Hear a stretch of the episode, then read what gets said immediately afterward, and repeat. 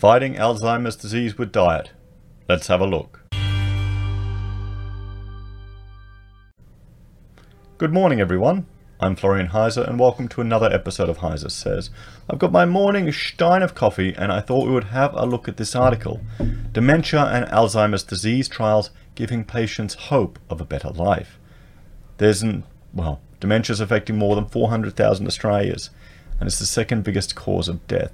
They're saying there is a tidal wave, a tidal wave or tsunami of dementia in coming years. Now, this got me interested because you know looking at, at this is the demo of my channel guys. So I'm not too worried about the the children's COPPA uh, requirements. We're not getting any kids on Heiser says. Surprising. But you can see the demo here. Most of us are over 25 all the way up to over 65 so I've got more people over 65 watching me than 18 to 24 so really all of us frankly everyone in this demo needs to be thinking about Alzheimer's disease and dementia. It is not a part of normal life. It is not a part of normal life. And, you know, right down the bottom, we'll, we'll read through this later, but right down the bottom here, they talk through all the, this case study, they go through part two of the ABC's investigation into dementia. We'll look at groundbreaking study of 6,000 Australians assessing whether lifestyle uh, interventions such as diet and exercise can dramatically reduce a person's risk to developing the disease. So I'm not going to wait for that part because if some of you are familiar, I've been looking at a keto diet for quite some time. For quite some time. And there is a video here I will link to. This was our keto journey. Our keto journey has only got 191 views, hasn't got so many, but I've mentioned like the six videos that, well, nine videos that we've gone through, you know, Sugar the Bitter Truth, that started us on this journey. And we just started delving into different research because you've got to understand this way of eating, a more fat based way of eating, is historically more accurate with human civilization. You go back to Homer's Odyssey, what was he, you know, to celebrate? What did they give him? The fat of the animals when he returned home, not the fruit and veg not the fruit and veg. And there's one website I want to refer you all to right now is Low Carb Down Under, particularly their videos. And essentially this is, it feels like when you watch them, continuing professional development for doctors all over the world on a range of different topics. And a lot of these are professionals that are implementing this diet in their own practices to help their patients to help the patients, often against the requirements or the recommendations from the dietary guidelines because they're, well, they take time to update these guidelines, and that is one of the concerns. Now, before we go through this article, I just want to jump straight here to this paper. This paper, and this is Nutrition and Alzheimer's Disease, the detrimental role of a high carbohydrate diet. And we'll read through the abstract and some of the lessons learned. And this was, you know, received in the 29th of October 2010. It was revised in the 8th of December and accepted in the 27th of September 2010. So this is an eight-year-old paper. This is an eight-year-old paper, and we'll just go through the abstract here, and I will link to the full thing if you want to read through it. Now, the reason I'm jumping straight into this is because this is the most important bit of information that if you're concerned about Alzheimer's disease, if you're concerned about dementia, you need to start looking at this research. Because, I mean, you have to understand, your GPs only have so much time and they've got a, a, variety of cases. So they may not be up to date on well, even eight, 10 year old research on these topics because so much is going on in the world. So much is going on in the world. So let's have a look at this abstract. Alzheimer's disease is a devastating disease whose recent increase in incident rates has broad implications for rising healthcare costs, among other things. Huge amounts of research money are currently being investigated in seeking the underlying cause, with corresponding progress in understanding the disease progression. In this paper, we explain how an excess of dietary carbohydrates, particularly fructose, alongside a relative deficiency in dietary fats and cholesterols, may lead to the development of Alzheimer's disease.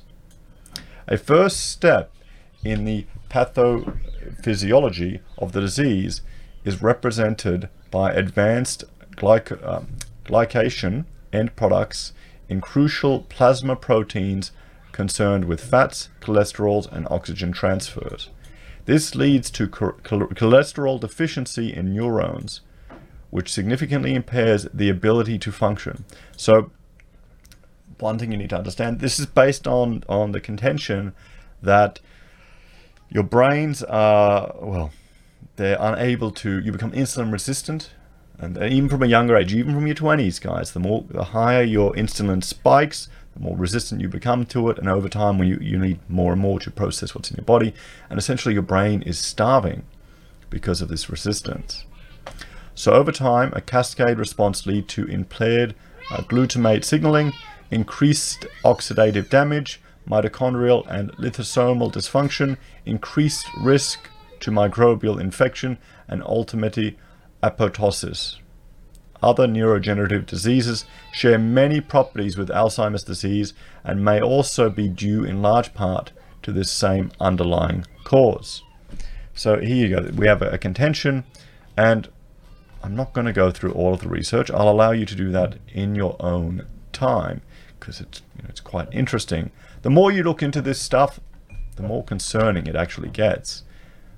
I wish I had have realized, discovered all this research prior when my father started suffering from, you know, dementia.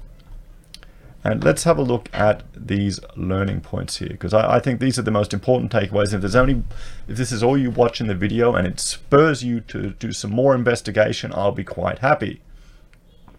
So, the amyloid beta present in Alzheimer's plaque may not be causal, since drug-induced suppression of its synthesis led to further cognitive decline in the controlled studies performed so far. So this is relating to one theory with regards to um, plaque buildup in the brain, that it, it's the cause of Alzheimer's disease. Another argument that that could be a way that your brain is trying to deal with the Alzheimer's disease. It's a symptom, it's not a cause. And we can see here, well, there's contention that suppressing it via drugs didn't, didn't lead to any cognitive benefits.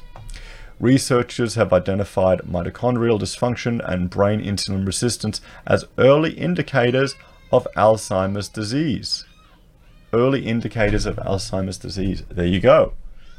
There you go. The APOE-4 is a risk factor for Alzheimer's disease. APO is involved in the transport of cholesterol and fats, which are essential for signal transduction and protection from oxidative damage. This is the thing. Once you go down this rabbit hole, guys, once you start researching this way of eating, which I, I think there's evolutionary basis for it. If, if you believe in evolution, you look at human civilization, how we've progressed, how mental capacity progressed. If you're a, a creationist, look at scripture. There's never a time when man wasn't also eating meat. Just look at Cain and Abel. Who was the favorite? Case solved. So We can learn from the ancients, guys. We can learn from ancients, ancient civilizations, the ancient Greeks, what food they revered, the Egyptians as well tribes that subside still to this day only on meat. So I'm going off tangent there, but you understand you need to really it will challenge everything you think about cholesterol, everything you think about fat. Because we've been so conditioned. And that's just one thing you need to start doing research. The cerebrospinal fluid in, of Alzheimer's brains is deficient in fats and cholesterol. Because remember, you know what your brain's made out of, guys? Pretty much cholesterol. Advanced uh, glycosylation and end products, AEGs, are present in significant amounts of Alzheimer's brains. Fructose, an increasingly pervasive sweetening agent, is 10 times as reactive as glucose in inducing AEGs. There you go. If, if, if you were simply to cut out all the processed crap that you eat, and I'll jump back here to, to my video here, and this one here, Sugar the Bitter Truth. Sugar the Bitter Truth, and I'll just open that in another tab here. And oh, I'm getting an ad. I'll turn off the sound. But this, what am I going to add for? Oh, the Nutcracker. Oh, there we go. I might take Rachel. Uh, this is a, what, one and a half hour lecture just going into sugar from the University of California Television by Professor uh, Robert Lustig. Now, this isn't a quack, guys. This is research based. It's pretty, you know, pretty deep when you get into it. Just, I mean, how much sugar is added to the food. This was our start of the journey, guys. A lot of this stuff in America particularly has, has fructose because it's so much cheaper. So much cheaper. If the first, your first step on, on trying to address this and worry about this, or if your parents are getting this, look at the food they're eating. Look at the processed crap they're eating. So Astrocytes play an important role in providing fat and cholesterol to neurons. Glycation damage interferes with the LDL mediated delivery of fats and cholesterol to astrocytes and therefore indirectly to neurons. APOE induces synthesis of A beta when lipid supply is deficient. A beta redirects neuron metabolism towards other substrates beside glucose by interfering with glucose and oxygen supply and increasing bioavailability of lactate and ketone bodies. The synthesis of the neurotransmitter glutamate is increased when cholesterol is deficient, and glutamate is a potent oxidizing agent. Well, there you go. We've all heard about oxidization in your body. People will eat all these antioxidants, all these antioxidants in food that will cause oxidization or they'll cut out food that addresses this. So by not, you know, by having a lower increased uh, cholesterol deficiency, you're going to increase your oxidation. Over time, neurons become severely damaged due to chronic exposure to glucose and oxidizing agents and are programmed for apoptosis due to highly impaired functions. Once significantly many neutrons are destroyed, cognitive decline is manifested. Simple dietary modifications towards fewer higher processed carbohydrates and relatively more fats and cholesterols is likely a protective measure against Alzheimer's disease. So there you have it.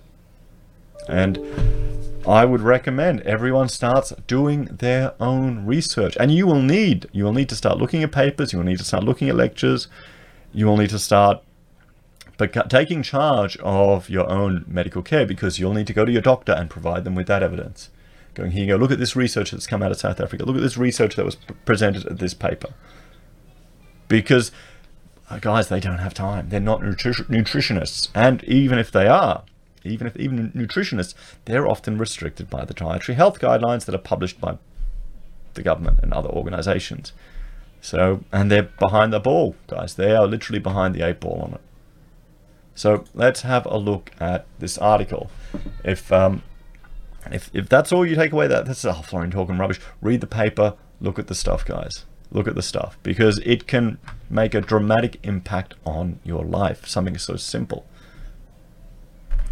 If you want an example, look at some of my earlier videos, guys. Look at how much weight I've lost, and you know, you just chuck a tape measure around around your belly. That's that's one way to measure a whole lot of risk factors. That's how they do it, you know. Karen Cook loves reading to her granddaughter, uh, Peyton. I, I'm sorry, I, I got that wrong. But with her memory faltering, it's not always easy. Nanny, uh, says, looking up at her grandmother, you've already said that. It was incidents like these, the little things that her family first started noticing. And that's the thing, you might even start noticing this insulin resistance and cognitive decline in your 20s, guys.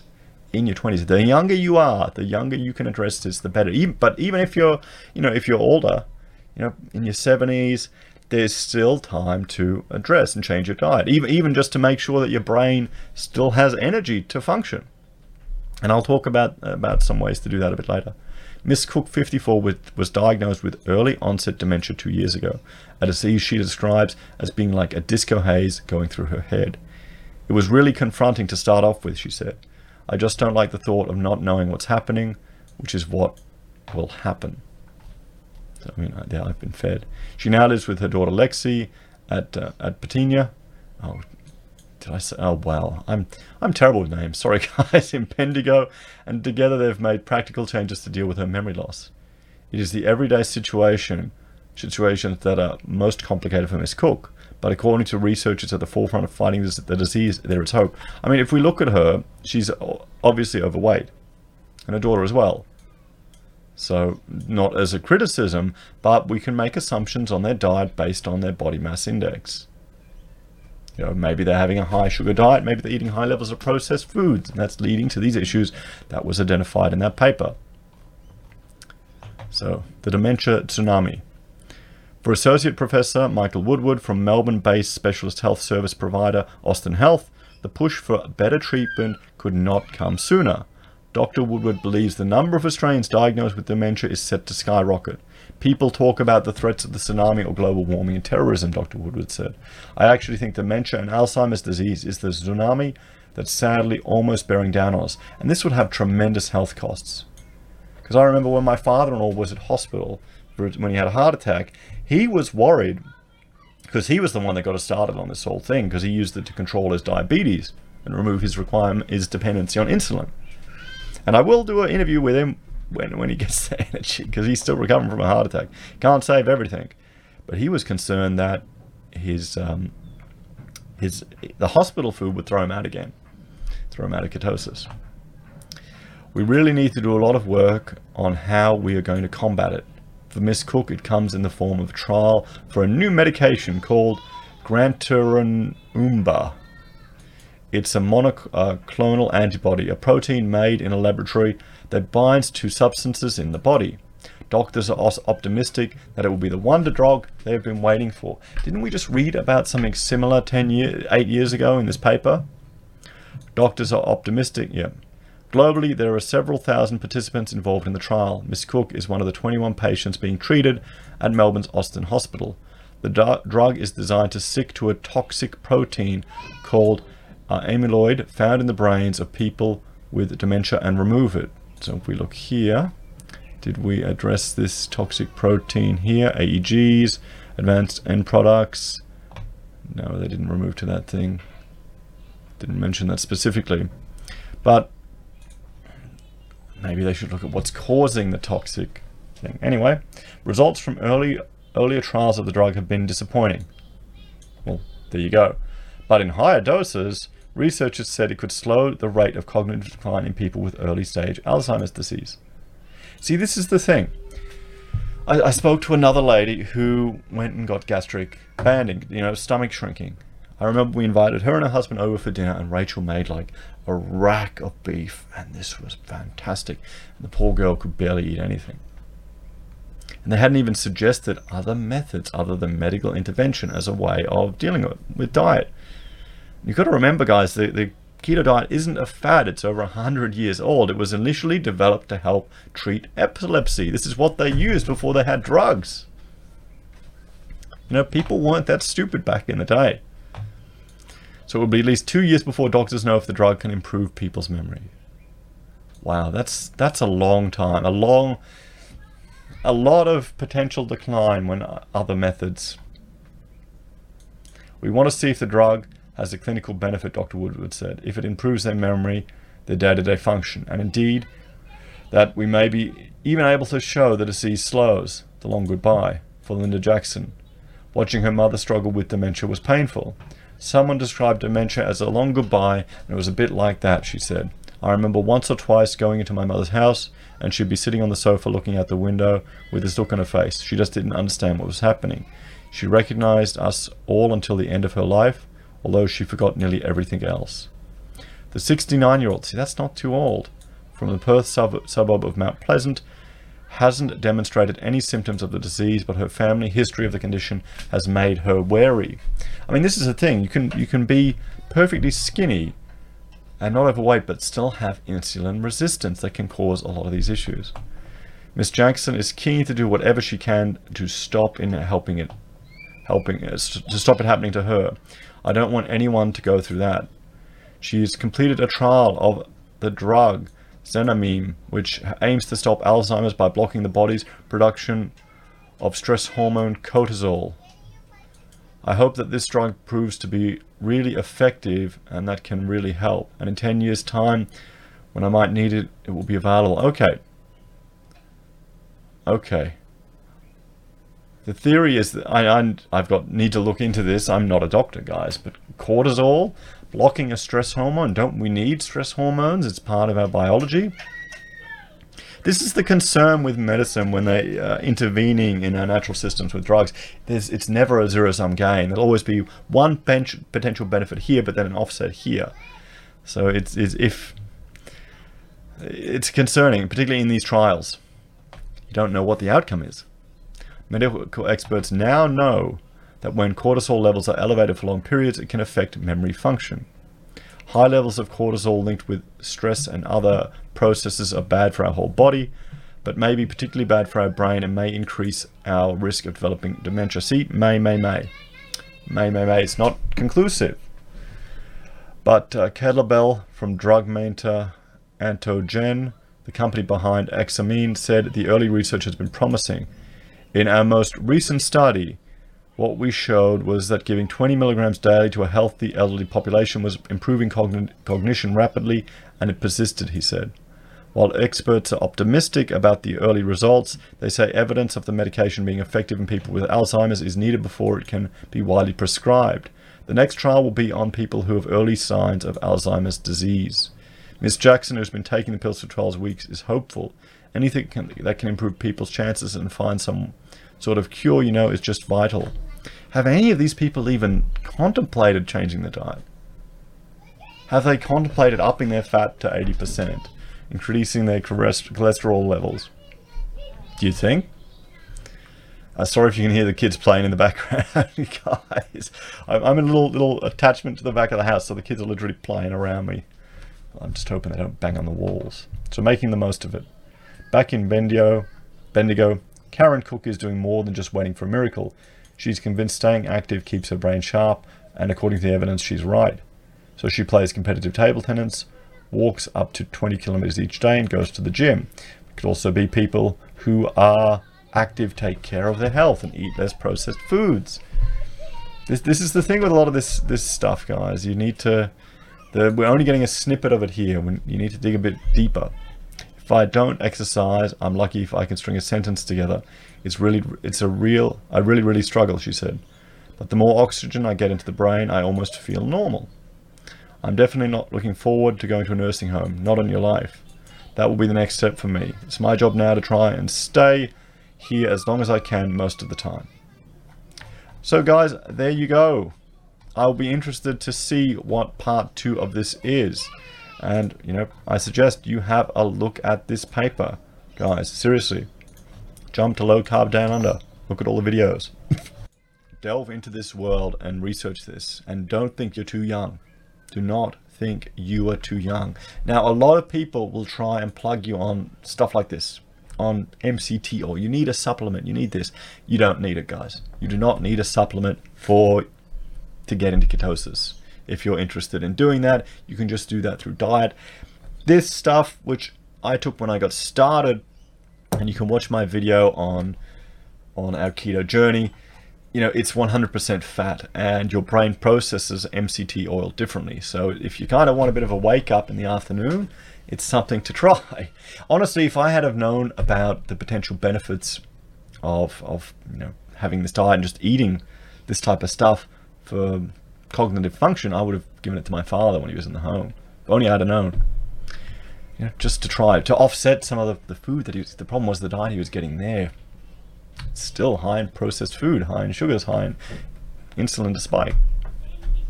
So, guys, let me know what you think. Have a look at these videos. Watch the Sugar the Bitter Truth. Please, you know, share some of this information. Read the papers. Do the research.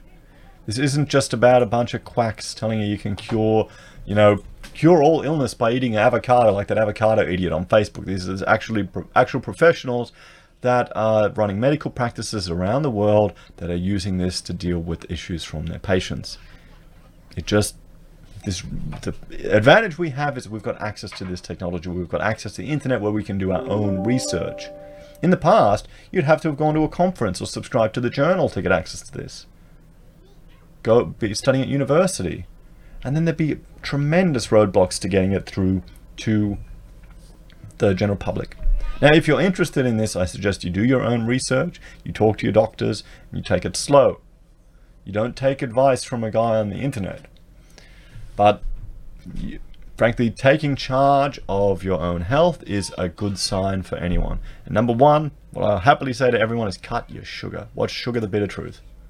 Anyway, guys, thank you for watching this episode. Please like, share, and subscribe.